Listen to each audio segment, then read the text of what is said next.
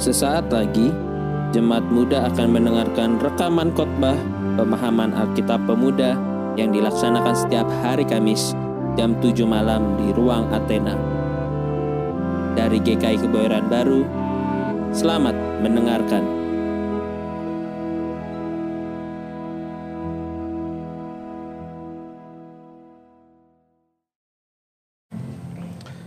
Teman-teman, mari kita berdoa. Kami sungguh bersyukur Tuhan, boleh terus hadir menapaki hari-hari yang Kau berikan. Kami boleh melewati tahun-tahun kehidupan kami dengan baik. Dan kami bersyukur untuk semua yang Kau boleh perkenankan terjadi menjadi bagian kehidupan kami. Tuhan, kami ingin mengenal-Mu lebih dalam lagi. Ingin mengerti kasih-Mu lebih dalam lagi. Agar Tuhan, kami tidak pernah berpaling dari pengharapan iman kepadamu. Kami mohon pimpinan penyertaan-Mu. Tolong hamba-Mu untuk menyampaikan apa yang Tuhan mau. Segala kelemahan, keterbatasan, bahkan ketidaklaikan pada diri hamba-Mu, biarlah tidak menjadi halangan bagi Tuhan untuk menyapa kami dan berbicara lebih jauh lagi ke dalam hati dan kehidupan kami. Ambil alih pemberitaan firman dari tempat ini. Demikian pun ketika kami akan bercakap-cakap sebentar, Tuhan beri hikmat bagi kami. Berbicaralah Bapa, nyatakan isi hati kehendak Tuhan buat kami sekalian. Hanya di dalam nama anak Yesus Kristus kami berdoa, kami mengucap syukur. Terpuji nama Tuhan. Amin. Saudara, teman-teman sekalian, saya ingin bacakan satu bagian dari firman Tuhan yang jadi topik kita malam hari ini. Dari surat Kolose pasal yang pertama, saya baca seluruh perikop ini ya, biar kita dapat gambaran utuhnya. Surat Kolose pasal yang pertama, ayat 15 sampai ayatnya yang ke-23.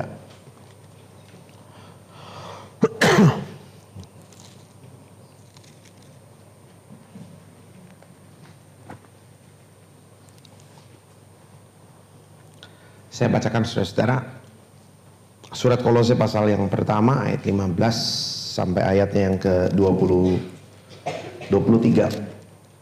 Saya nggak terlalu paham kenapa LAI memberi judul keutamaan gitu ya, keutamaan Kristus.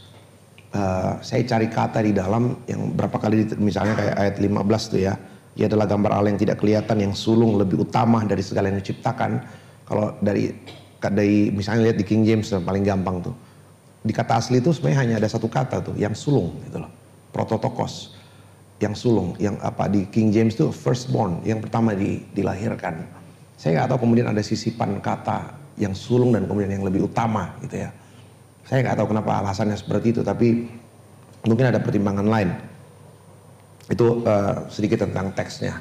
Kalau di teks asli kan judul tuh nggak ada ya, judul tuh nggak ada. Saya cuma berpikir kalau bilang yang utama tuh seolah-olah ya udah yang ini boleh dan ada pemeran utama, ada pemeran pendamping gitu. Seperti itu kira-kira. Nah, itu yang saya coba, kenapa saya sukupkan supaya kita tahu yang dimaksud utama itu yang betul-betul the only one gitu. Satu-satunya, bukan satu dan kemudian ada yang lain gitu. Saya bacakan saudara-saudara. Ia adalah gambar Allah yang tidak kelihatan, yang sulung, lebih utama dari segala yang diciptakan. Jadi yang sulung dan lebih utama itu sebenarnya satu kata saja tuh di teks aslinya. Di King James hanya ada the firstborn, nggak ada lagi yang lebih utama. Karena di dalam Dialah telah diciptakan segala sesuatu, yang di sorga dan yang ada di bumi, yang kelihatan dan yang tidak kelihatan, baik singgasana maupun kerajaan, baik pemerintah maupun penguasa. Segala sesuatu diciptakan oleh Dia dan untuk Dia. Ia ada terlebih dahulu dari segala sesuatu, dan segala sesuatu ada di dalam Dia. Ialah kepala tubuh, itu jemaat. Ialah yang sulung, yang pertama, yang pertama bangkit dari antara orang mati, sehingga ia yang lebih utama dalam segala sesuatu. Nah, lebih utama yang itu ada emang kata-kata lainnya di dalam teks asli. Preeminence di dalam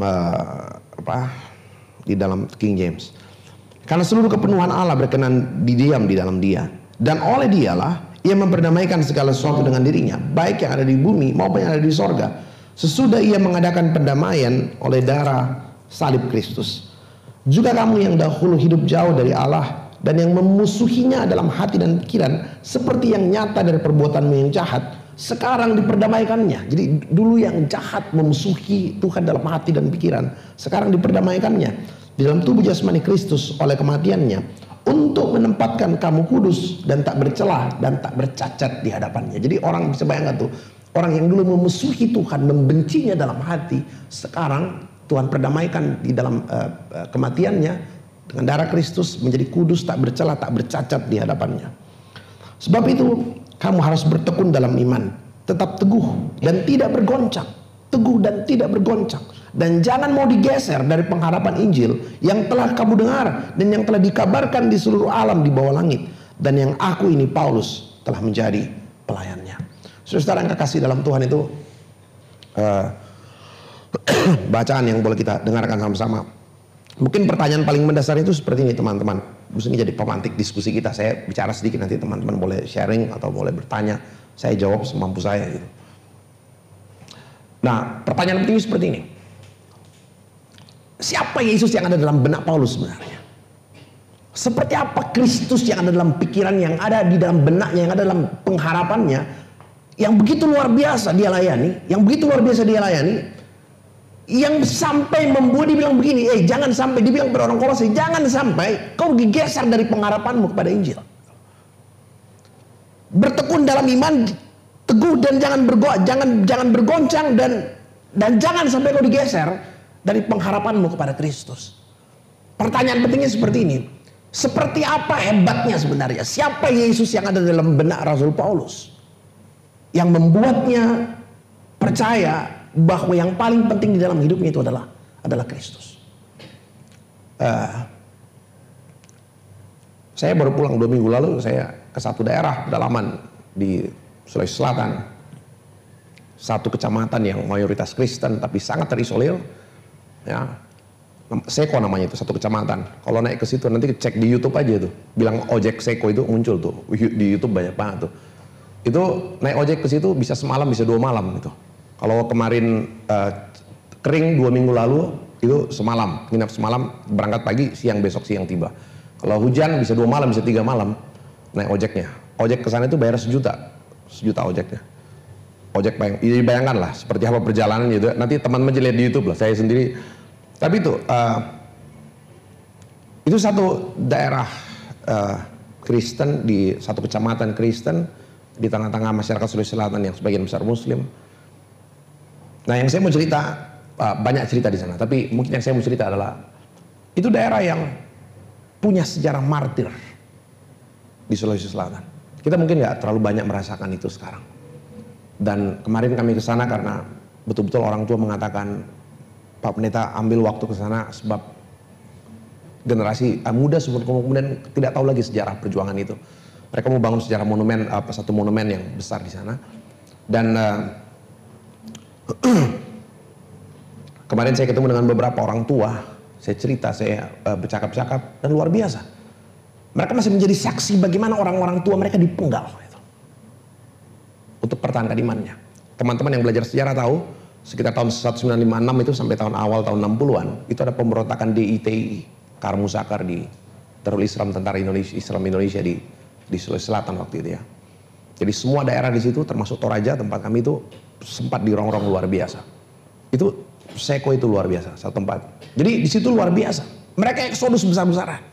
Yang sempat pergi selamat imannya. Mereka jalan berbulan-bulan dalam hutan. Bukan lewat jalan resmi. Kalau dia bilang kalau kita lihat jalan yang sudah ada, Pak Pendeta, itu pasti didapat tuh. Seorang bapak yang masih hidup, yang masih ikut pengungsian. Dia bilang, coba bayangkan, saya masih saksikan bagaimana orang dipenggal. Waduh, saya nggak bisa. Wah, saya kalau dengar dia cerita, betul-betul apa? Tapi kemudian pertanyaan, saya masih lihat bagaimana mereka dipenggal. Yang masih tinggal ya sudah, ada yang jadi tinggalkan pengharapan mereka. Saya masih saksikan bagaimana mereka nggak mau dipaksa untuk tinggalkan imannya kepada Kristus. Mereka disuruh jejer di depan lubang kayak gitu. Kemudian disuruh mau ucapkan kalimat untuk meninggalkan Kristus. Orang-orang tua mereka nggak mau. Dan mereka saksikan bagaimana kepala itu dipenggal, dan kemudian luar biasa. Ada begitu banyak orang yang mati martir di sana. pertanyaan mendasarnya. Apa yang ada dalam benak orang-orang yang mati martir ini sebenarnya, saudara-saudara? Apa yang ada dalam pikiran mereka sampai mereka begitu gigih pertahankan iman mereka? Itu bukan Yesus itu bukan satu dari sekian banyak. Yesus satu-satunya yang dia pegang gitu loh. Dia mau kehilangan apapun asal nggak boleh kehilangan iman kepada Tuhan. Dia ikhlas. Kalau taruhannya hanya sekedar pekerjaan itu gampang. Kalau taruhannya sekedar materi itu gampang. Tapi kalau taruhannya nyawa gitu. Pertanyaan kita, apa yang ada dalam benaknya gitu loh? Apa yang ada dalam pikirannya? Apa yang ada dalam pengharapannya? Iman macam apa yang dia punya? Saya sebagai pendeta selalu mikir, apakah iman yang ada dalam benaknya juga hadir dalam diriku gitu loh. Apakah kita tahu sejarah kehidupan Paulus luar biasa. Penderitaannya luar biasa. Semua murid-murid Tuhan, mungkin tinggal Yohanes tuh yang matinya enak gitu. Tapi semua murid Tuhan, Petrus mati dengan orang mengatakan menurut tradisi dia disalibkan dengan kepala di bawah. Pertanyaannya, siapa Yesus yang ada dalam benak mereka? Yang membuat mereka betul-betul mati-matian, gak bisa digeser dari iman mereka kepada Tuhan. Saya betul-betul mengatakan, saya yang sudah puluhan tahun Kristen, kenal Yesus dari kecil, saya punya iman seperti orang ini gak kira-kira? Apakah saya kenal Yesus sama seperti Paulus kenal Yesus? Apakah Yesus yang ada dalam benakku, dalam otakku, itu sama dengan Yesus yang ada dalam benak Paulus? Yang membuatnya meninggalkan segala sesuatu. Luar biasa tuh. Itu pertanyaan pentingnya, teman-teman, terkait dengan topik hari ini. Siapa Yesus yang ada dalam benak mereka sebenarnya? Seperti apa Kristus itu? Sampai Paulus katakan, jangan sampai kau digeser dari imanmu gitu loh. Kalau teman-teman baca seluruh teologi Paulus, saya pikir luar biasa tuh. Luar biasa. Dalam Filipi dia bilang begini, dalam Filipi pasal 3 itu ayat yang sangat populer saya pikir. Dia bilang gini, setelah aku mengenal Kristus, apa yang terjadi? Setelah saya kenal Kristus, maka sekarang semua yang dulu gua anggap sebagai sebuah kebanggaan, sekarang itu nggak lebih dari apa? Sampah katanya. Setelah saya kenal Kristus, sekarang yang dulu gua anggap sebagai sebuah kebanggaan itu nggak lebih dari sampah. Dan Bapak Ibu lihat, teman-teman lihat apa yang dianggap sampah di situ. Keturunan Ibrani asli, kebanggaan pada rasnya, kebanggaan pada ketaatannya. Orang Farisi, kebanggaan pada ketaatannya. Orang Farisi itu luar biasa, Bapak Ibu, teman-teman. Orang Farisi itu dia bisa taat 100 kali lipat dari orang Yahudi umumnya. Gitu. Ya, Paulus katakan saya orang Ibrani asli, orang Farisi. Tentang ketaatan kepada hukum Taurat, aku ini gak ada cacatnya. Gitu loh. Tapi setelah saya mengenal Kristus, semua kebanggaan kemarin itu sampah kata dia. Coba bayangkan. Itu luar biasa. Dia bilang sampah, itu gak ada nilainya apa-apa. Setelah saya tahu siapa Yesus. Pertanyaannya, siapa Yesus yang Paulus kenal? Siapa Yesus yang Paulus kenal? Sehingga saya juga pingin gitu loh. Saya juga pingin seperti Paulus, kenal Yesus seperti yang Paulus kenal. Supaya apa? Ketika saya kenal Yesus seperti yang Paulus kenal, saya juga bisa bilang sama yang lain, itu sampah, gak perlu, saya gak butuh gitu. Itu kan pertanyaan pentingnya. Orang mau ikut Tuhan, itu saya pikir banyak orang mau ikut Tuhan. Tapi ketika disuruh milih, dia mikir. Ingat orang muda yang kaya itu. Orang muda yang kaya yang semangat banget ikut Tuhan Yesus. Dia datang sama Tuhan. Tuhan, apa yang harus kubuat supaya aku beroleh hidup yang kekal? Apa kata Tuhan Yesus? Hormati orang tuamu. Jangan mencuri, jangan berzina. Oh, semua sudah dari dulu juga sudah gitu loh. Ya udah, satu lagi yang kurang. Apa yang kurang? Apa yang kurang? Jual hartamu dan bagikan kepada orang miskin. Apa jawabnya? Oh, nggak jadi. Coba bayangkan. Dia mau ikut Tuhan tapi kalau nggak ada duitnya nggak bisa. Gitu. Jadi coba bayangkan, dia tahu Tuhan penting, tapi kalau disuruh Tuhan saja dia nggak bisa. Saya nggak bisa ikut Tuhan kalau nggak ada duit gitu. Nah pertanyaannya, padahal Tuhan bilang kan, ketika murid-murid Tuhan mengutus murid-murid Tuhan bilang apa? Tinggalkan, nggak usah bawa terlalu banyak apa-apa gitu, nggak perlu kau bawa ini, nggak perlu kau bawa ini, sebab apa? Tuhan mau kau belajar bergantung sama Tuhan. Gitu. Dan saya bilang hampir semua perjalanan murid-murid Israel dulu itu pasti apa? Semua proses yang diizinkan mereka dibentuk Tuhan. Tujuannya satu, kau belajar bergantung sama Tuhan. Hampir itu inti ceritanya, saya kenal Tuhan. Semua pergumulan yang Tuhan izinkan terjadi, Tuhan izinkan terjadi apa? Supaya saya tahu, satu-satunya yang saya butuhkan itu Tuhan. Bukan Tuhan dengan ABC yang lain. Satu-satunya yang perlu saya tahu adalah Tuhan, bukan yang lain. Bahkan sorga pun Orang tanya, Pak Pendeta, sorga di mana? Saya bilang, saya mau jawab menurut apa? Sorga di mana? Semua mau masuk sorga kan? Ada yang sorga di mana? Semua masuk sorga? Hah? Atau kan anak sekolah minggu kan ditanya, siapa yang masuk surga? Semua angkat tangan, kecuali satu anak kecil lagi-lagi nggak angkat tangan dia. Kenapa kamu nggak masuk? Kamu nggak masuk surga? Enggak, soalnya bapak saya suruh saya masuk tentara katanya. Jadi saya mau bilang, saya mau perlihatkan teman-teman, bahkan Yesus jauh lebih penting ketimbang surga. Setuju nggak?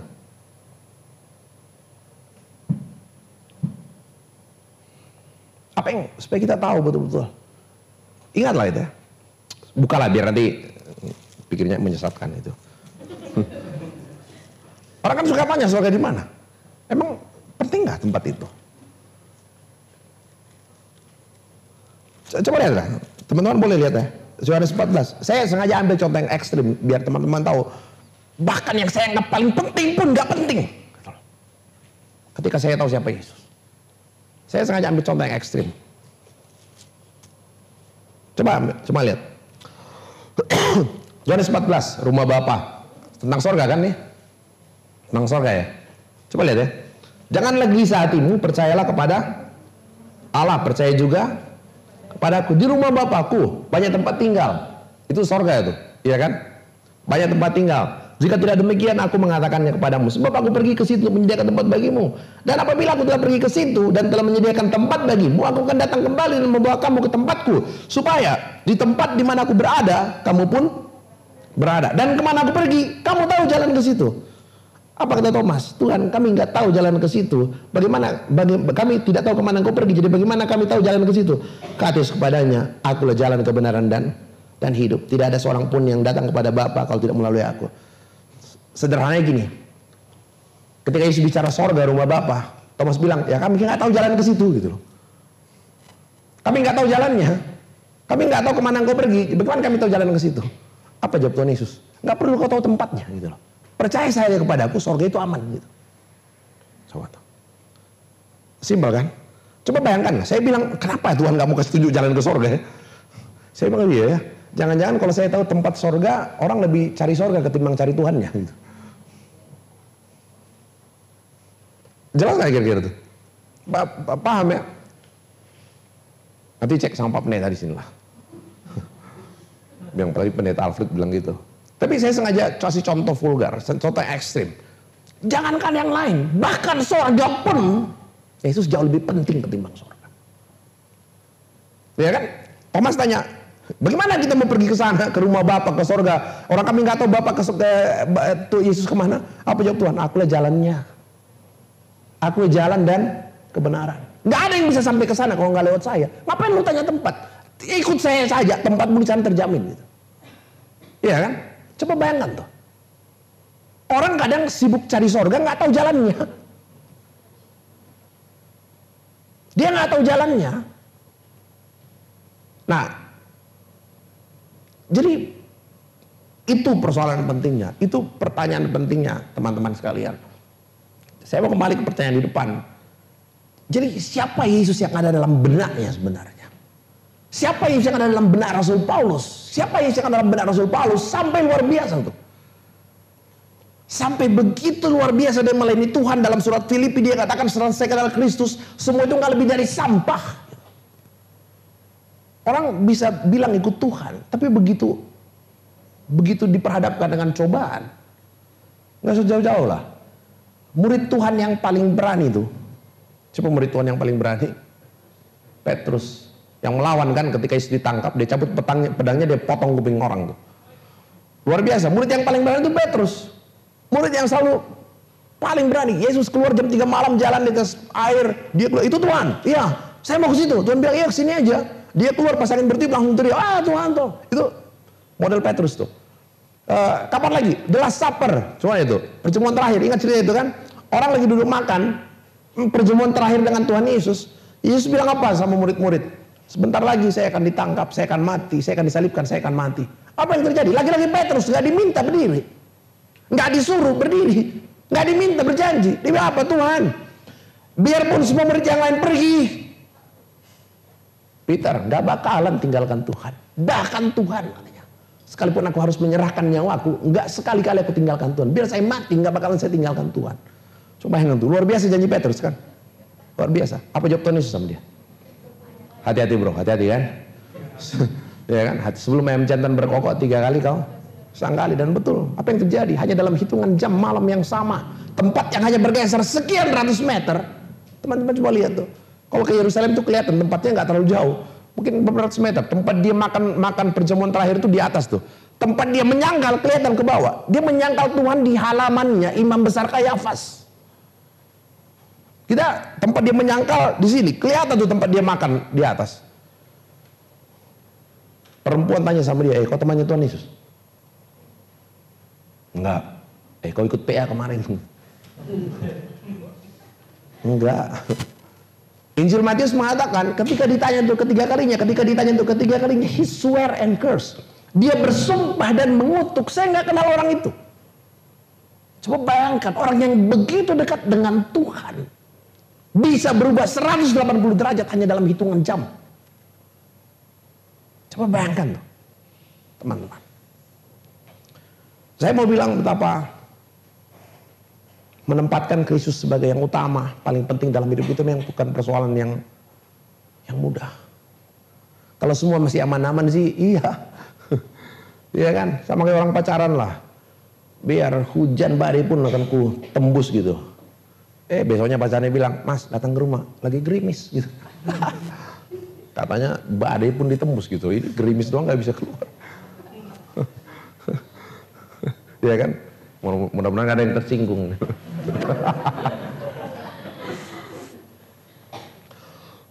Nah itu Bapak-Ibu Saudara. Jadi pertanyaan pentingnya untuk menggali teks kita, menggali pemahaman kita. Itu pertanyaan mendasarnya sebenarnya. Siapa Yesus yang ada dalam benak Rasul Paulus? Seberapa hebat? Siapa dia sebenarnya? Yang membuat dia berani meninggalkan segala sesuatu yang dia punya. Paulus kalau dia nggak menjadi Kristen, dia akan menjadi seorang pemimpin Yahudi. Dia murid Gamaliel yang sangat cerdas. Dia diberikan kekuasaan oleh imam besar untuk menangkapin orang-orang Kristen. Kalau dia nggak jadi orang Kristen, dia pasti jadi pemimpin agama Yahudi. Nah, itu persoalan pertanyaannya, teman-teman sekalian. Jadi seperti apa Yesus yang ada dalam benaknya sebenarnya? Nah, menarik sekali. Saya ambil dari bacaan kita saja dari surat Kolose ya. Beberapa ayat dibawa di bacaan kita. Nanti kita boleh diskusi, teman-teman boleh sharing atau tanya sesuatu. Saya bacakan ayat 18. Ia kepala tubuh, itu jemaat. Ialah yang sulung, yang pertama bangkit dari antara orang mati, sehingga yang lebih utama, yang paling pertama dari segala sesuatu. Karena seluruh kepenuhan Allah berkenan diam di dalam dia, dan oleh dialah, oleh Kristuslah ia memperdamaikan segala sesuatu dengan dirinya. Ia damaikan segala sesuatu dengan dirinya, baik yang di bumi maupun yang di sorga. Sesudah ia mengadakan pendamaian oleh darah salib Kristus. Kamu yang dahulu hidup jauh dari Allah dan yang memusuhinya dalam hati dan pikiran seperti yang nyata dari perbuatanmu yang jahat, sekarang diperdamaikannya di dalam tubuh jasmani Kristus oleh kematiannya, untuk menempatkan kamu kudus dan tak bercela dan tak bercacat di hadapannya. Saya panjang pasti kalimatnya, tapi teman-teman mungkin panjang kalau harus diurai, saya urai kata demi kata. Tapi kira-kira sederhana saja. Paulus percaya luar biasa tentang keselamatan, kebangkitan, kehidupan kekal melalui kematian, pengorbanan Kristus. Coba kita flashback lihat kehidupan ke belakang. Bagaimana dia pahami kasih Tuhan itu. Teman-teman, mulai dari panggilannya lah. Pertama kali dia jumpa dengan Tuhan. Paulus itu dipanggil oleh Yesus, oleh Tuhan, saat kapan? Saat dia dalam perjalanan menuju ke Damsik. Bikin apa ke Damsik? Membunuh orang Kristen. Dan Tuhan panggil dia di tengah jalan, Saulus, Saulus, siapa engkau? Saulus, Saulus, siapa engkau? Apa jawab Tuhan waktu itu? Akulah Tuhan yang engkau aniaya. Coba bayangkan tuh. Tuhan panggil Paulus, bukan ketika Paulus sudah baik-baik gitu loh. Tuhan panggil Paulus bukan ketika dia sudah rajin-rajin ikut PA, bukan. Tuhan panggil Paulus bukan ketika dia sudah rajin-rajin paduan suara. Biasanya kan kita di gereja diangkat penatua kalau sudah rajin-rajin PA lah gitu.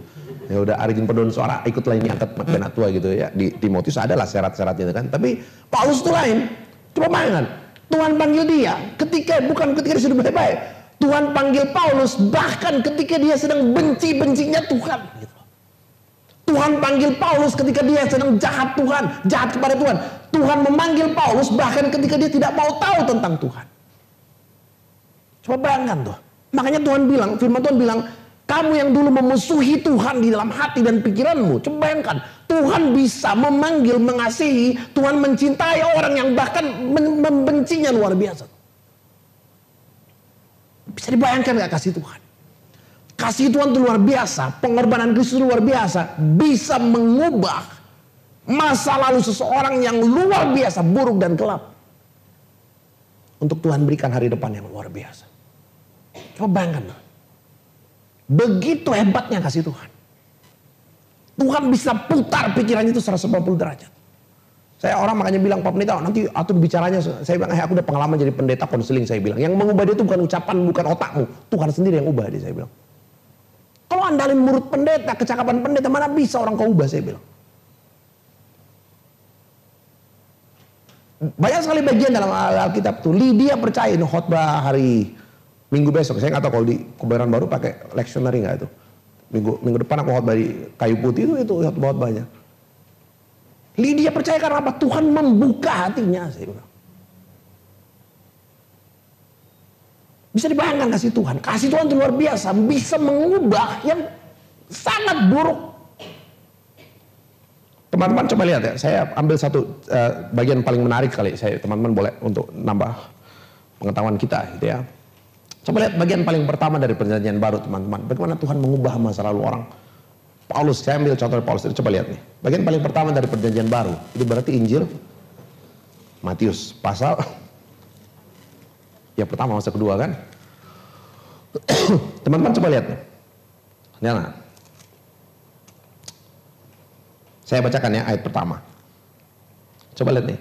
Inilah silsilah Yesus Kristus anak Daud, anak Abraham. Jadi coba lihat nih. Siapa orang-orang yang Tuhan pakai untuk melanjutkan garis keturunan. Dari apa Abraham sampai kepada Tuhan Yesus. Coba lihat nih. Siapa-siapa orang yang Tuhan pakai dan bagaimana Injil Matius menuliskan. Menarik sekali. Coba lihat. Abraham mempernakan istri Abraham siapa? Sarah. Nggak ditulis. Kenapa nggak ditulis? Sebab apa? Buat orang Yahudi yang penting adalah nama bapaknya. Ya, sangat patriarki. Yang penting bapaknya jelas aman lah gitu-gitu. Iya kan? Yang penting bapaknya jelas. Iya kan? Nah, saya teruskan teman-teman. Isak mempernakan Yakub. Istri Isak siapa? Ribka, nggak ditulis. Padahal dia wanita yang sangat cantik. Sarah itu cantik sekali. Ribka juga cantik, tapi nggak ditulis. Kenapa? Sebab buat orang Yahudi yang penting adalah nama bapaknya. Saya teruskan. Yakub mempernakan Yehuda dan saudara-saudaranya. Ibunya Yehuda siapa? Leah. Yakub punya berempat istri kan? Leah, Rahel, Bilha, dan Silva. Yehuda itu anak keempat dari istri yang pertama, Leah. Ya kan? Ingat cerita itu. Nggak ditulis. Sebab apa? Yang penting adalah nama bapaknya. Nah, coba perhatikan nih teman-teman. Ayat 3 menarik. Yehuda mempernakan Peres dan Sera, melahirkan Peres dan Sera dari Tamar. Coba lihat tuh. Perempuan pertama yang dituliskan adalah Tamar. Sarah nggak ditulis, Ribka nggak ditulis, Leah nggak ditulis. Istri 3 nenek moyang Israel, tiga-tiganya nyonya besar ini nggak ditulis gitu. Tamar ditulis. Yehuda mempernakan Peres dan Sera dari Tamar. Pertanyaannya, siapa Tamar? Jangan bilang mamanya Peres gitu.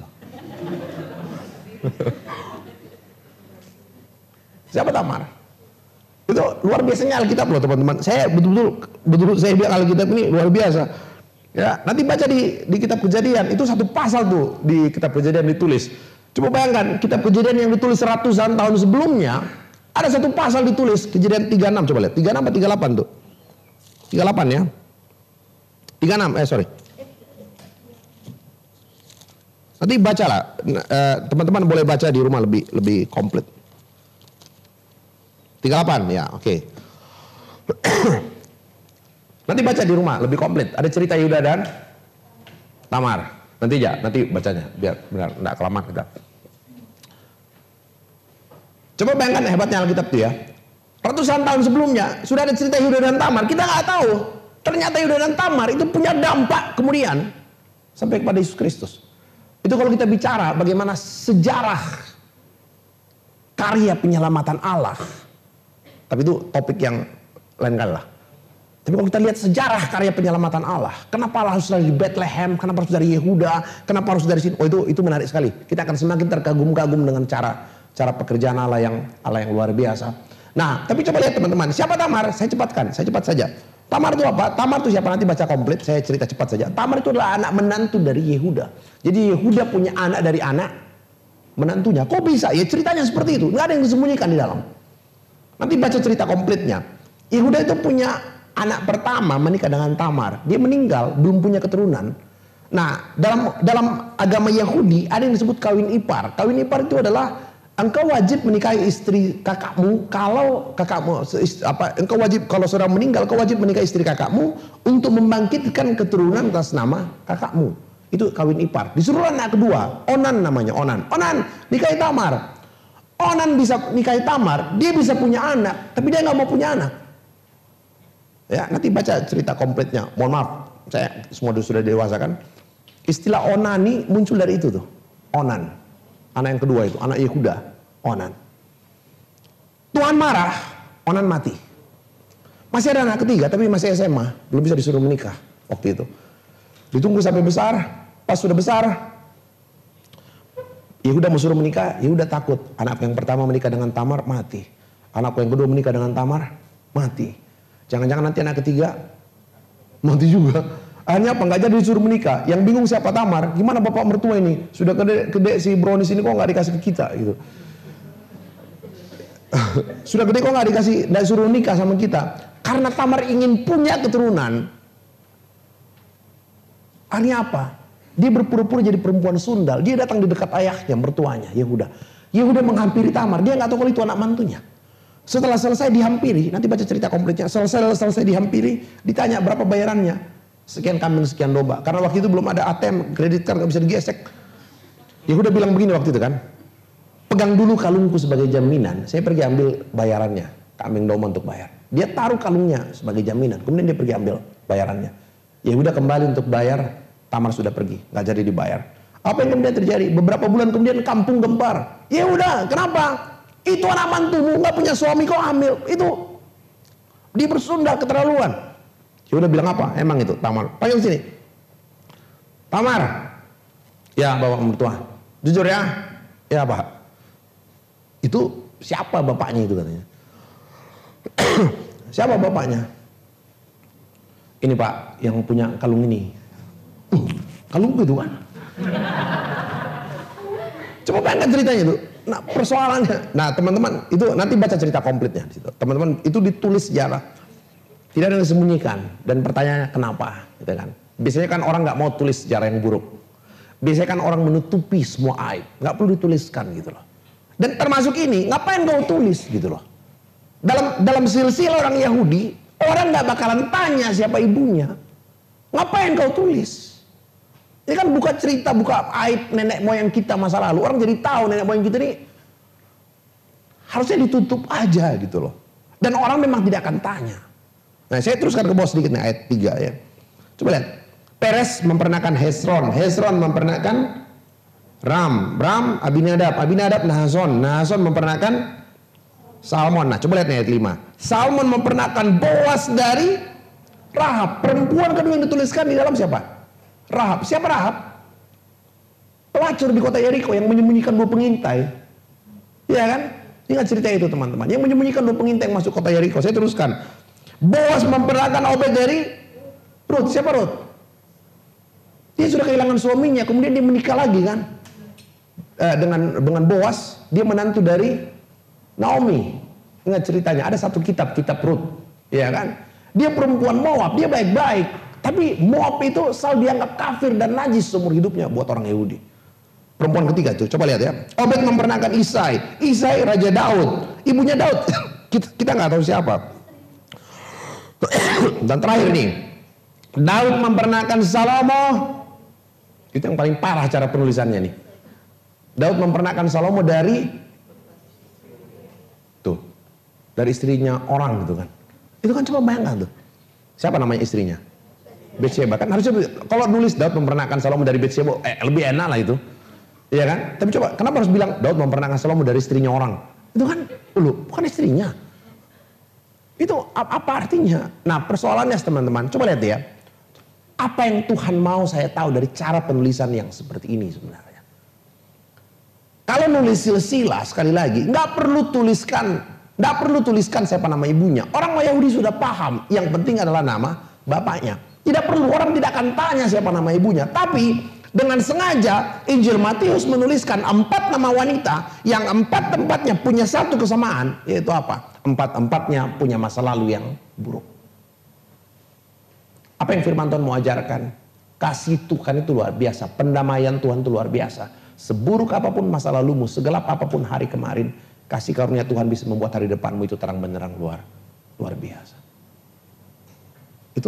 Itulah pengalaman Paulus, teman-teman. Tuhan buat dia. Jadi seperti itu kasih Tuhan. Oke, satu lagi biar tuntas nih ya. Nanti biar enggak setengah. Ibarat makan tuh baru di sini nih.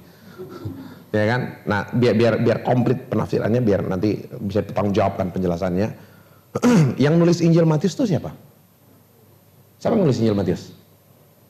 Ya Matius lah kan? Masa Markus? Matius nulis Matius. Nah, teman-teman coba perhatikan nih, simpel sekali. Coba perhatikan bagaimana Matius menulis tentang dirinya dalam Injilnya.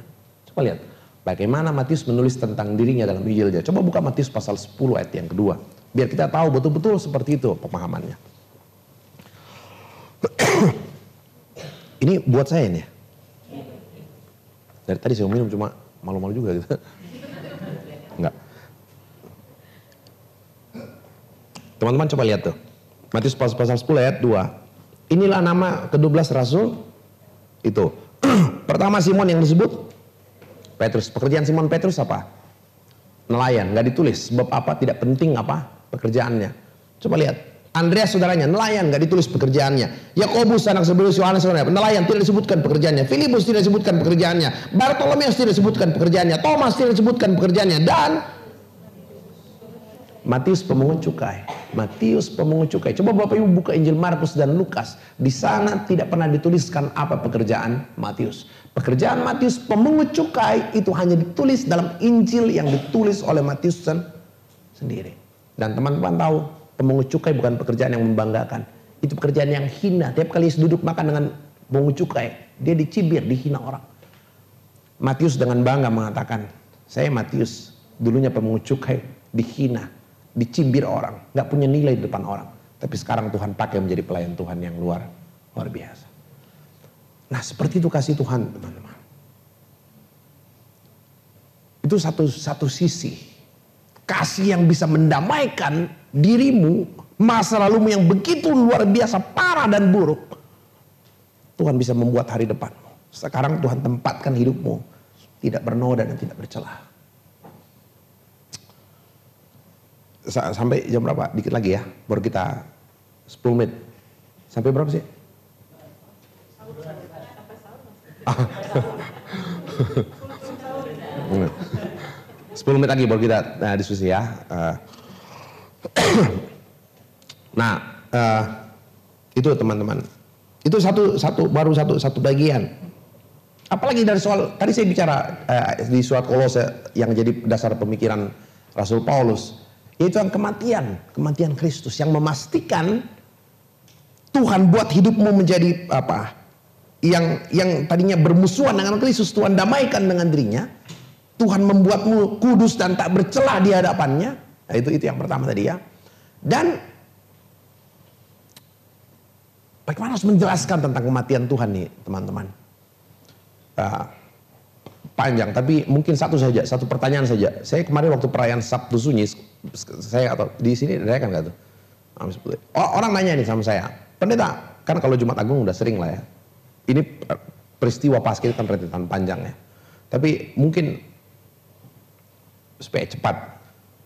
Orang nanya, Pak Alfred, apa yang diberitakan? Apa sih yang saya peringati? Apa yang harusnya saya pahami dari peristiwa Sabtu Sunyi ketika Yesus ada di liang kubur tuh? Teman-teman ambil hikmah apa? Ada yang cerita, ada yang ikut rayakan Sabtu Sunyi waktu itu? Yesus di liang kubur. Pesan-pesan yang teman-teman tangkap apa kira-kira? Kalau boleh bicara satu kalimat.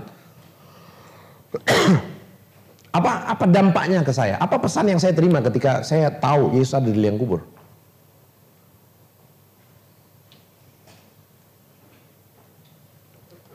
Hah? Oke, berkabung ya. Masih berkabung gitu. Oke, kan biasanya memang di bawah suasana itu. Tapi teman-teman coba bayangkan nggak ya?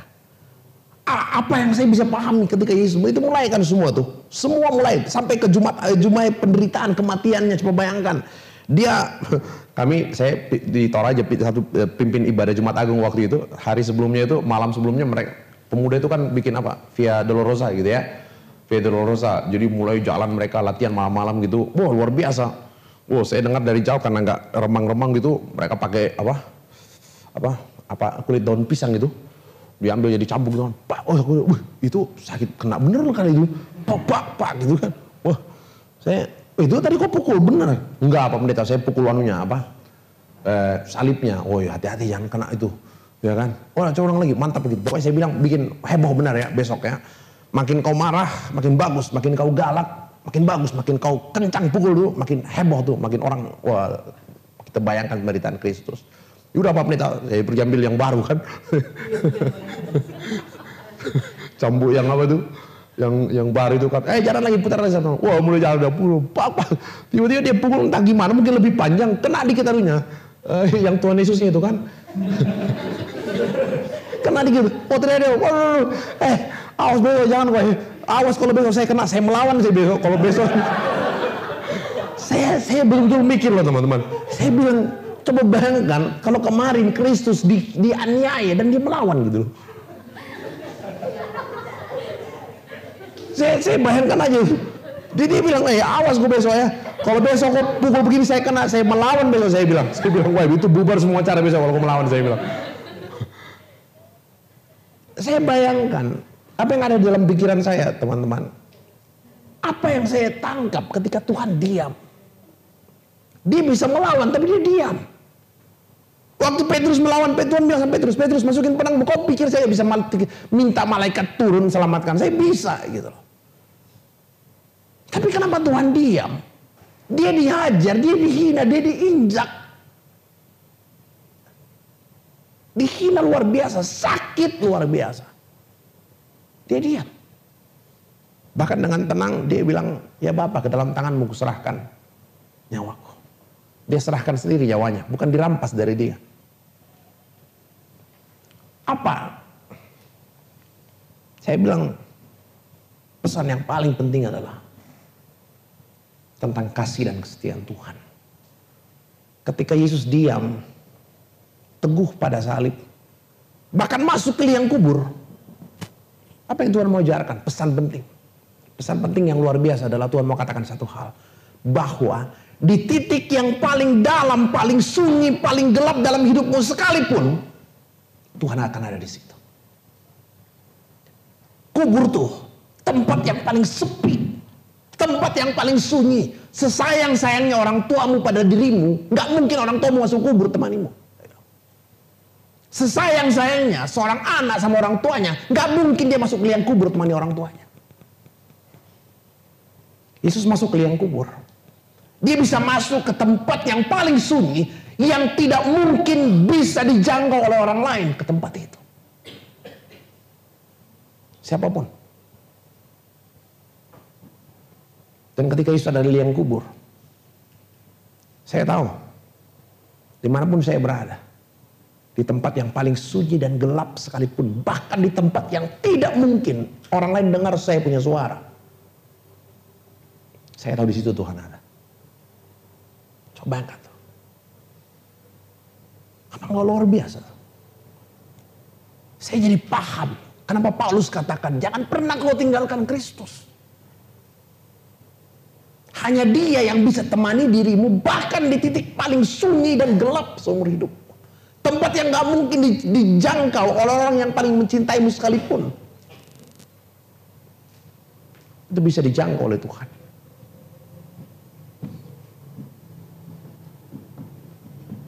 Gembala yang baik itu kan, saya bilang, kalau ada domba yang hilang, gimana supaya bisa kembali sama gembalanya?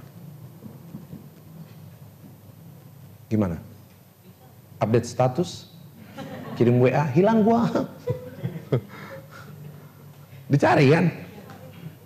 Apa yang domba itu bisa lakukan? Saya nanya, apa yang domba itu bisa lakukan?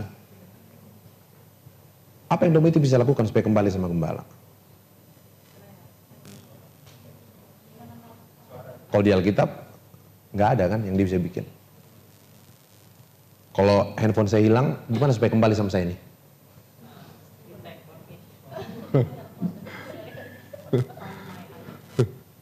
Dia harus ditemukan kan.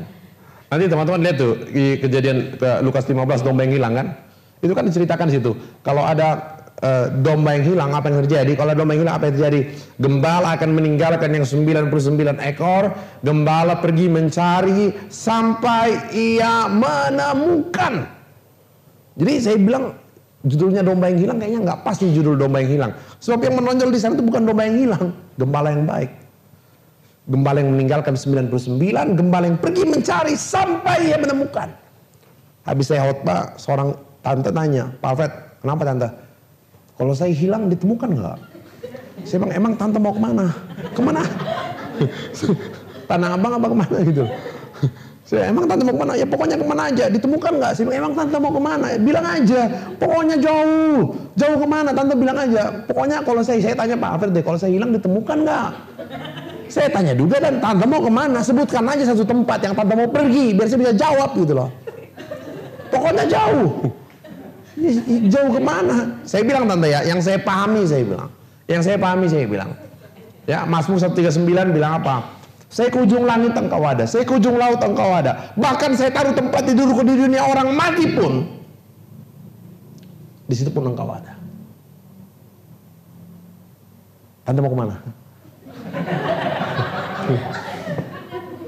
Kurang mati ya itu. Di situ aja tante bisa loh diapa. Adakah tempat yang lebih sunyi ketimbang itu? Tidak ada. Tapi Tuhan mau katakan, di tempat itu pun gue ada denganmu. Gitu. Coba bayangkan.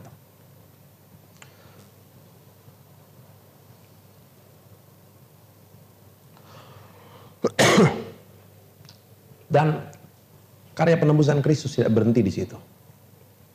Dia temani saya di liang kubur. Dan kemudian dia bangkit. Dia bangkit, itulah karya pendamaian. Melalui kematian kebangkitan Kristus, Tuhan memastikan kehidupan kekal bagi kita. Dan buat itu yang paling penting. Keselamatan, kepastian keselamatan di dalam Tuhan Yesus. Oke. Nah teman-teman, mungkin ada pertanyaan, saya nggak tahu teman-teman nanya dulu atau aku lempar pertanyaan kita. Oke, aku lempar pertanyaan ya, kita diskusikan ya. Tapi teman-teman juga boleh tanya kita ya. Boleh kemukakan sesuatu dan sambil tanya, saya jawab semampu saya. Iya. Lanjut berkenaan dengan apa pertanyaan tadi, saya ingin bersaksi sedikit, cerita sedikit dan bukan bersaksi. Tahun lalu itu saya ke Jakarta untuk kedua kalinya dan tujuan saya sebenarnya ingin berkarir di sini. Dan setelah itu 4 bulan, 5 bulan di sini saya melamar kerjaan kiri kanan. Saya cuma bilang oke lah, mungkin 4-5 bulan ini saya berusaha dulu. Paling tidak bulan 9 itu saya sudah harus dapat. 4 bulan, 5 bulan, 6, 7, 8 itu saya melamar kiri kanan. Pernah saya sampai jatuh betul-betul hopeless gitu, karena ini kok jawaban dari luar saya gak dijawab-jawab. Saya sudah berpikir, mendingan saya balik lagi deh aja jam bulan 9. Tetapi karena saya inginnya, kalau orang Makassar bilangnya kayak gini, merantau lebih baik tenggelam daripada pulang tanpa hasil. Jadi saya juga dalam hati, kalau saya pulang tanpa ada apa-apa yang saya bawa, dalam artian status saya ke Jakarta cari kerja, pulang juga statusnya masih sama. Buat saya itu sebuah kegagalan untuk pulang. Jadi saya bilang, ya udah, harus survive di sini. Tapi bulan 8 saya cuma bilang, Tuhan, ini bercanda atau apa? Saya sampai sekarang mau kesini tidak ada jawaban sama sekali.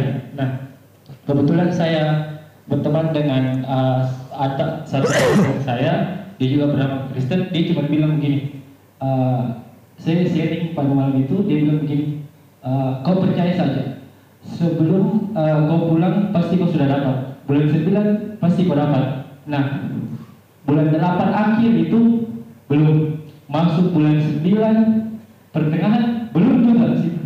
Ini dari 15 hari. Saya sudah berpikir, apa yang salah dengan saya ini? Apakah saya jarang ke gereja dan gereja juga sendiri? Atau ada dosa sama orang tua? Tidak, orang tua juga lepas dengan bahagia di sini. Lama-lama setelah itu, bulan 9 tanggal 20 saya dipanggil lagi. Dipanggil tes tembus. Dipanggil sesi wawancara yang kedua, tes lagi tembus. Dalam pikiran saya ini untuk yang ketiga, karena pernah waktu bulan sebelumnya saya sudah sampai tahap terakhir, bahkan sudah nego deal, tapi saya jadi telepon-telepon lagi. Saya bilang, ini kayaknya PHP lagi nih. Nah, setelah itu bulan 9 saya ditelepon, oke, datang tinggal nego. Nah, setelah itu pada akhirnya saya disuruh kasih tiket untuk tes kesehatan. Tes kesehatan saya tembus. Bulan 10 saya deal dengan perusahaan itu akhir bulan September. Dan setelah itu saya pulang, saya berdoa, terima kasih untuk jawaban yang betul-betul saya dikasih di akhir bulan 9. Pada saat itu teman saya pulang ibadah, dia bilang sama saya, bagaimana? Kau diterima? Iya, saya diterima. Saya bilang, memang pasti kau dikasih, yang penting kau percaya bahwa Tuhan selalu ada sama kau. Dan dari situ saya belajar bahwa kadang selera humor Tuhan tuh besar juga, dalam artian ya di saat saya sudah jatuh, maksud saya ya benar-benar hopeless kayak gitu, Tuhan masih dalam dosa itu sebuah candaan dong. Dalam artian dia bilang, Tuhan seperti ini, kau sabar dulu, sabar sampai saya kasih benar-benar yang kau mau. Dan betul sekali, pada saat itu saya inginnya memang saya cuma mau dapat kerjaan yang sering sampai Jumat, Sabtu minggunya libur, karena pada saat itu kebetulan orang tua saya pendeta. Saya wanti-wanti memang Senin Sabtu minggu itu saya harus balik, karena bapak saya pada saat itu di akhir masa jabatan. Saya ingin ketika dia dilepas saya juga pulang. Nah, sebelumnya itu saya sudah nego dengan perusahaan, tetapi pada saat itu Sabtu minggunya saya disuruh masuk. Jadi saya tolak. Dan sejak saat itu saya keliling cari kerja, saya tidak diberi. Dan itu mungkin saya juga berpikir, ini mungkin gara-gara saya kena karma ini. Saya tolak ini yang kemarin Tuhan sudah kasih. Tapi at the end of the day 31 September itu saya betul-betul dikasih. Dan saya bersyukur diberikan semangat sama teman saya cuma bilang itu tidak pernah saya lupa, karena dia bilang tenang saja, bulan 9 itu kau pasti dikasih. Dan ketika itu dia bilang, saya sudah bilang, percaya sama Tuhan bahwa janji Tuhan itu memang iya dan amin. Dan dari situ saya belajar bahwa iya memang tidak cepat, tidak terlambat, tapi memang tepat pada waktunya. Dan terus terang, ya saya juga sih anak pendeta, tapi kalau dibilang mau taat banget, saya jauh dari itu.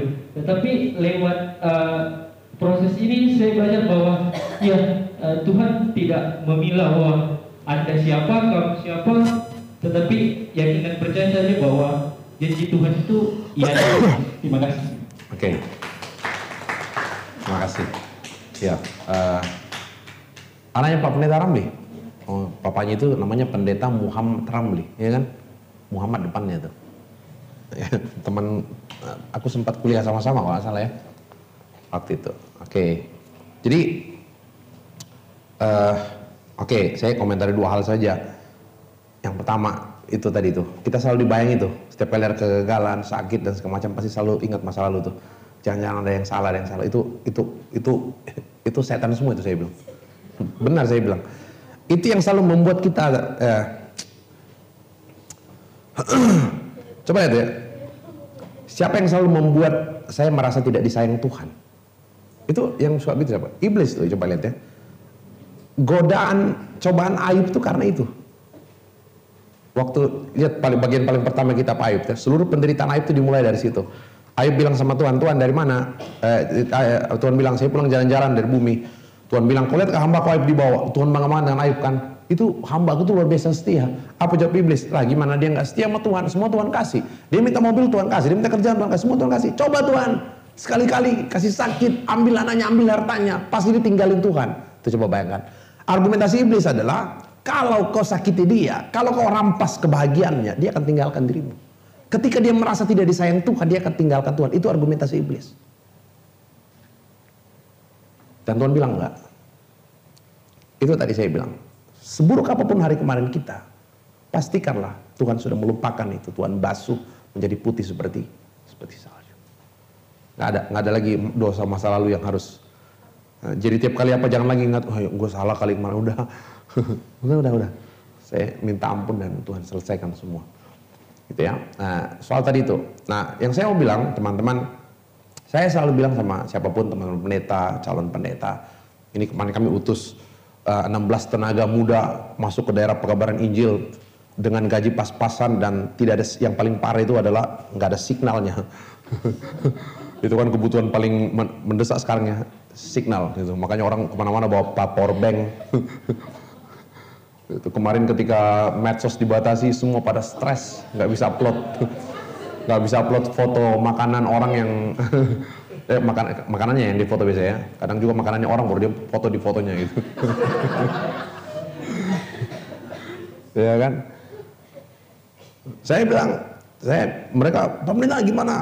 Mereka itu diutus ke tempat-tempat yang di situ ada 100 keluarga yang Kristen baru satu gitu. Jadi gimana nanti di sana mau ibadah pakai apa? Jadi gimana apa-apa? Pokoknya saya nggak minta aku bikin ibadah gitu loh. Di sana cuma satu orang Kristen, gimana aku ibadah? Saya bilang. Jadi yang paling penting saya bilang, jangan kau berpikir kayak jemaat yang sudah gede gitu, bikin kebaktian rumah tangga, PA pemuda, paduan suara, mana ada. Itu semua orang di situ. Saya bilang, saya 2 bulan lalu saya pulang dari situ, anak yang kelas 6 SD aja nggak bisa baca gitu. Kan kita suruh baca Alkitab, kenapa kau belum lancar membaca anak kelas 5, kelas 6 SD, kenapa belum lancar baca nak? Saya kan baru kelas 6 Pak Pendeta. Oh, maksudnya? Kenapa belum bisa baca nak? Saya kan baru kelas 6. Oh, maksudnya saya lama juga baru mikir gitu. Maksudnya apa ini? Saya kan baru kelas 6. Jadi seolah-olah kelas 6 tuh wajar kalau nggak bilang. Coba bayangkan tuh. Begitu saya bilang, pokoknya saya pergi ke situ. Yang paling penting adalah apa? Ketika Injil datang, perlihatkan. Anak-anak harus bisa baca gitu loh. Supaya ketika mereka semakin mengenal Tuhan. Ya syukur 2 bulan lalu dia mulai kirim. Dia bilang, deh kok kamu bisa kirim WA? Aku naik ke gunung Pak Pendeta, naik ke gunung katanya. Ada sinyal, itu pun harus diikat pakai antena apa tuh diikat apa gitu. Saya aduh sedih banget gitu ya. GSM, geser sedikit mati gitu. Itu. Nah, saya bilang sama mereka apa? Saya bilang saya nggak perlu ceramah tentang Tuhan. Kau sudah cukup dapat di bangku kuliah, di institut tempat calon-calon pendeta dididik. Tapi saya bilang satu hal, kalau kamu tahu tentang Tuhan, belajarlah dari pengalaman hidupmu. Dan saya percaya Tuhan akan izinkan kau berjumpa dengan dia langsung. Supaya semakin makin hari kau makin ketahui siapa Tuhan. Israel itu dididik bukan hanya lewat ceramah. Kalau Tuhan bisa bentuk dia lewat PA, diceramain tuh 3 tahun di kaki gunung sini kan, ompol tiap pagi. Enggak. Tuhan bentuk Israel lewat apa? Pergumulan mereka 40 tahun di padang gurun. Lewat pergumulan hidupmu, saya semakin tahu siapa Tuhan. Makanya hampir semua orang tiap kali ke Israel bawa rombongan, rata-rata kan kalau orang baru pertama kita selalu ajak lewat Mesir tuh. Mesir, putar, pergi ke negeri perjanjian. Sebelum jalan, ayo teman-teman, bapak ibu coba buka petal kitabnya. Sekarang kita ada di Mesir, mau menuju ke negeri Kanaan. Kaget dia kan, ini rutenya Pak Pendeta. Bingung dia, nanti teman-teman lihat kalau di Alkitab tuh, Mesir di sini, negeri perjanjian di bawah sini, ini dekat sekali. Nggak sampai 40 tahun kalau jalan. Sebulan juga nyampe tuh, makanya ingat waktu Tuhan Yesus lahir di Bethlehem. Nggak usah 40 tahun tuh, di Bethlehem. Mau dibunuh Herodes, mereka mengungsi ke Mesir. Berapa lama sampai Mesir? Sebulan juga paling nyampe. Apalagi kalau sekarang, nggak perlu 40 tahun. Kalau 40 tahun sudah besar dia nyampe di umurnya Tuhan ya kan? Umurnya Tuhan Yesus aja cuma 33 tahun. Gitu coba bayangkan. Kan sampai 40 tahun, semua orang bilang, "Pak Pendeta, ngapain? Ini rutenya Mesir. Oh iya, ini rutenya. Kita akan lewati, kita akan pergi ke Mara, kita akan ke Sinai. Ini rute yang ketemu. Gila jauh banget. Mutar begitu mutarnya jauh banget gitu loh." Kok bisa ngapain? Ibarat kita mau ke Tangerang, ke Bandung dulu mutar, dan segala macam. Seorang bapak bilang, saya ingat, dulu kalau saya ikut rombongan Musa, Pak Alfred, kenapa om? Dulu kalau saya ikut rombongan Musa, sudah tahu peta Alkitab macam begini. Musa bilang, kita kesana, saya bilang ini aja, jauh kali itu katanya.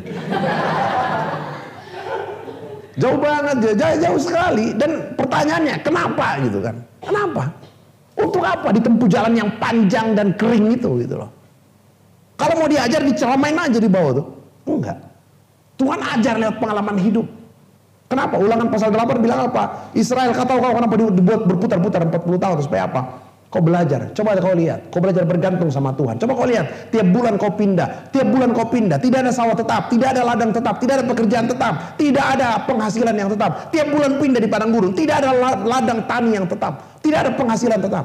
Coba kau lihat. Apa kau mati? Tidak. Kau hidup kan? Kau belajar. Kau bergantung yang paling kau butuhkan di dalam hidup bukan yang lain. Tapi Tuhan. Itu luar biasa tuh.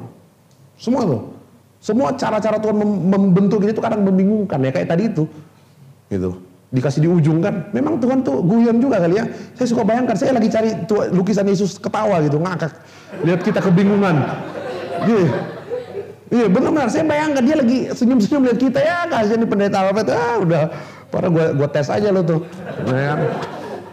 Iya kan coba bayangkan lo teman-teman. Bingungnya Musa waktu dia mau dikejar Firaun keluar dari Mesir kan, Tuhan Firaun di belakang ngejar kita, lari kemana? Kalau apa nggak bingung Musa? Laut itu apa? Jalan buntu, laut itu jalan tertutup. Kalau sudah sampai di laut mau kemana? Coba bayangkan. Tuhan Firaun ngejar kita, lari kemana? Ke laut. Nggak salah Tuhan, ya ke laut aja. Ya kan? Ke laut aja gitu loh. Sampai di laut coba bayangkan tuh, sampai di laut tuh. Kan alasan Tuhan waktu itu berkemah di pinggir laut. Kalau Musa, Firaun lihat kau berkemah di pinggir laut, pasti pikir Firaun apa?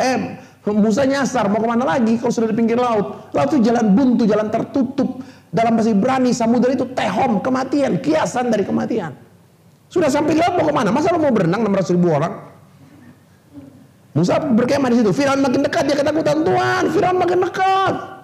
Apa kata Tuhan? Belah lautnya. Coba bayangkan belah lautnya. Eskavatornya nggak, dosernya nggak ada, gimana mau dibelah lautnya? Coba bayangkan kebingungan Musa. Tuhan, bagaimana belah lautnya? Gimana caranya? Gimana caranya belah laut? Angkat tongkatmu. Coba bayangkan apa hubungannya? Angkat tongkat dengan belah laut. Kalau anjing lewat angkat tongkat nyambung gitu kan? Belah lautnya. Gimana caranya Tuhan? Angkat tongkatmu. Apa hubungannya Tuhan angkat tongkat dengan belah laut? Apa kata Tuhan? Angkat aja bro, angkat aja. Diangkat tongkatnya, diulurkan tangannya, dan apa yang terjadi? Diangkat tongkatnya, apa yang terjadi? Laut jalan buntu, jalan tertutup itu terbelah. Apa yang Tuhan mau ajarkan? Di dalam Tuhan tidak ada jalan yang tertutup, tidak ada jalan yang buntu. Semua Tuhan bisa buka. Dengan sengaja Tuhan suruh kau pergi ke laut supaya apa? Ketika Tuhan buka lautnya, jalan buntunya, kau tahu tentang satu hal. Di dalam Tuhan tidak pernah ada jalan yang tertutup. Semua Tuhan bisa buka. Tugasmu apa? Angkat tongkatmu. Tugasmu apa? Ulurkan tanganmu. Gimana Tuhan belah lautnya? Urusan Tuhan gitu. Kadang-kadang yang soal kita itu urusan Tuhan kita mau urus. Itu masalahnya kan. Oke, tapi itu kira-kira. Oke, ada lagi yang mau komentar, mau tanya. 1-2 orang lah ya. Oke, ada yang mau?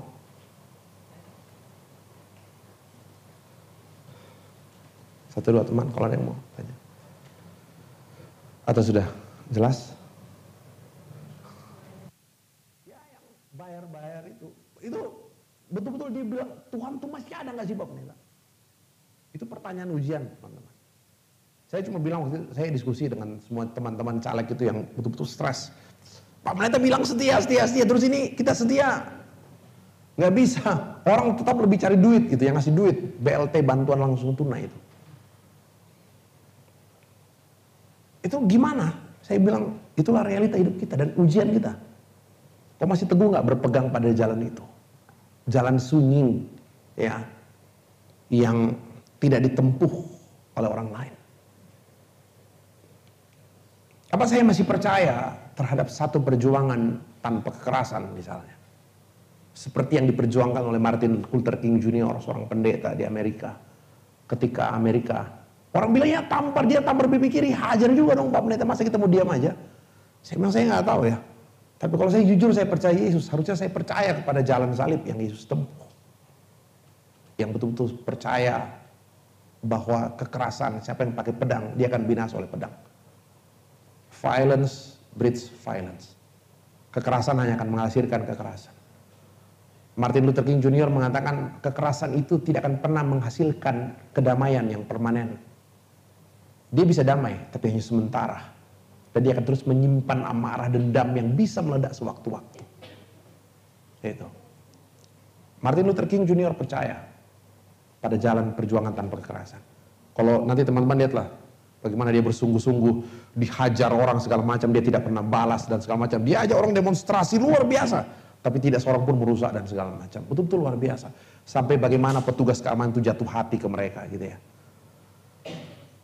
Dia berjuang sekian puluh tahun yang lalu dan buah perjuangannya baru dirasa kemudian ketika seorang presiden Amerika kulit hitam pertama, Barack Obama. Itu luar biasa. Memang ujian untuk kita, tapi bagaimanapun inilah jalan yang kita imani gitu. Untuk kemudian berada pada jalannya. Tugas kita adalah meyakinkan orang pada pilihan-pilihan itu. Ada seorang teman bisnisnya. Itu 2 minggu lalu. Dia ikut satu tender besar di Freeport. Dia bilang, Pak Pendeta, saya terbeban banget loh ini. Kenapa? Ya biasalah di dunia entertain. Ya kan? Kalau mau lobby proyek, ajaklah petinggi-petinggi perusahaan. Siapa ada yang berpentingan dong? Di entertain lah di Jakarta. Jadi oke lah, kalau sekedar pergi dulu, oke. Tapi sekarang banyak juga di tempat-tempat yang ada wanita-wanitanya gitu loh. Disuruh kita bayarin, coba bayangkan itu seperti itu. Saya betul-betul bergumul Pak Pendeta, saya bilang aduh Tuhan gimana nih saya dapat pekerjaan ini dan harus lakukan ini gitu loh.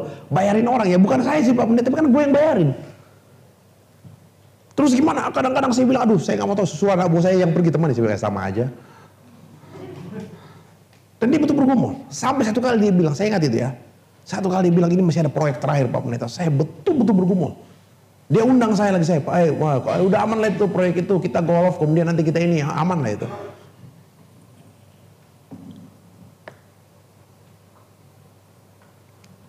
Saya bilang gimana ya? Saya mau tunda. Saya bilang ya tanya hatimu gitu. Dia 1 minggu dia putuskan, saya tolak Pendeta, saya nggak mau. Saya nggak mau. Dan 1 bulan kemudian dia telepon saya. Saya bilang gimana? Ya nggak lolos, nggak menang tender. Tapi gimana? Kok kecewa? Enggak, nggak apa-apa. Awalnya saya sedih tapi belakangan saya tahu. Saya kehilangan pekerjaan tapi saya tidak kehilangan kesetiaan saya kepada Tuhan. Mungkin kurang lebih 6-7 bulan kemudian. Dia dapat satu pekerjaan dari perusahaan yang sama, tender yang lebih besar. Dan saya tanya, tahu nggak Pak Pendeta kenapa? Kan alasannya waktu itu mau Jumat Agung, Saya bilang sama yang ngajak saya itu, saya nggak bisa bos. Minggu depan itu ada Jumat Agung, saya ikut perjamuan, saya nggak mau. Tahu nggak? Beberapa bulan kemudian dia dapat pekerjaan yang sama. Saya bilang, kenapa? Tahu nggak apa pendeta? Orang yang nawarin saya itu rupanya terharu dengan perjuangan saya gitu, nggak mau kan? Emang kenapa? Ya dia juga orang Kristen gitu. Coba ya. Itu hal yang saya nggak tahu ya. Memang sama sekali tidak mudah teman-teman untuk berada pada jalan-jalan yang seperti itu. Kadang kita milih dan hasilnya juga menyakitkan gitu. Tapi buat saya tetaplah pada jalan itu. Ya. Kita percaya kepastian kehidupan kekal itu Tuhan berikan. Oke, sampai situ kali ya. Oke, nanti teman-teman kita boleh lanjutkan kembali pada waktu dan lain kesempatan. Selamat bertugas semua, Tuhan memberkati. Amin. Kembalikan.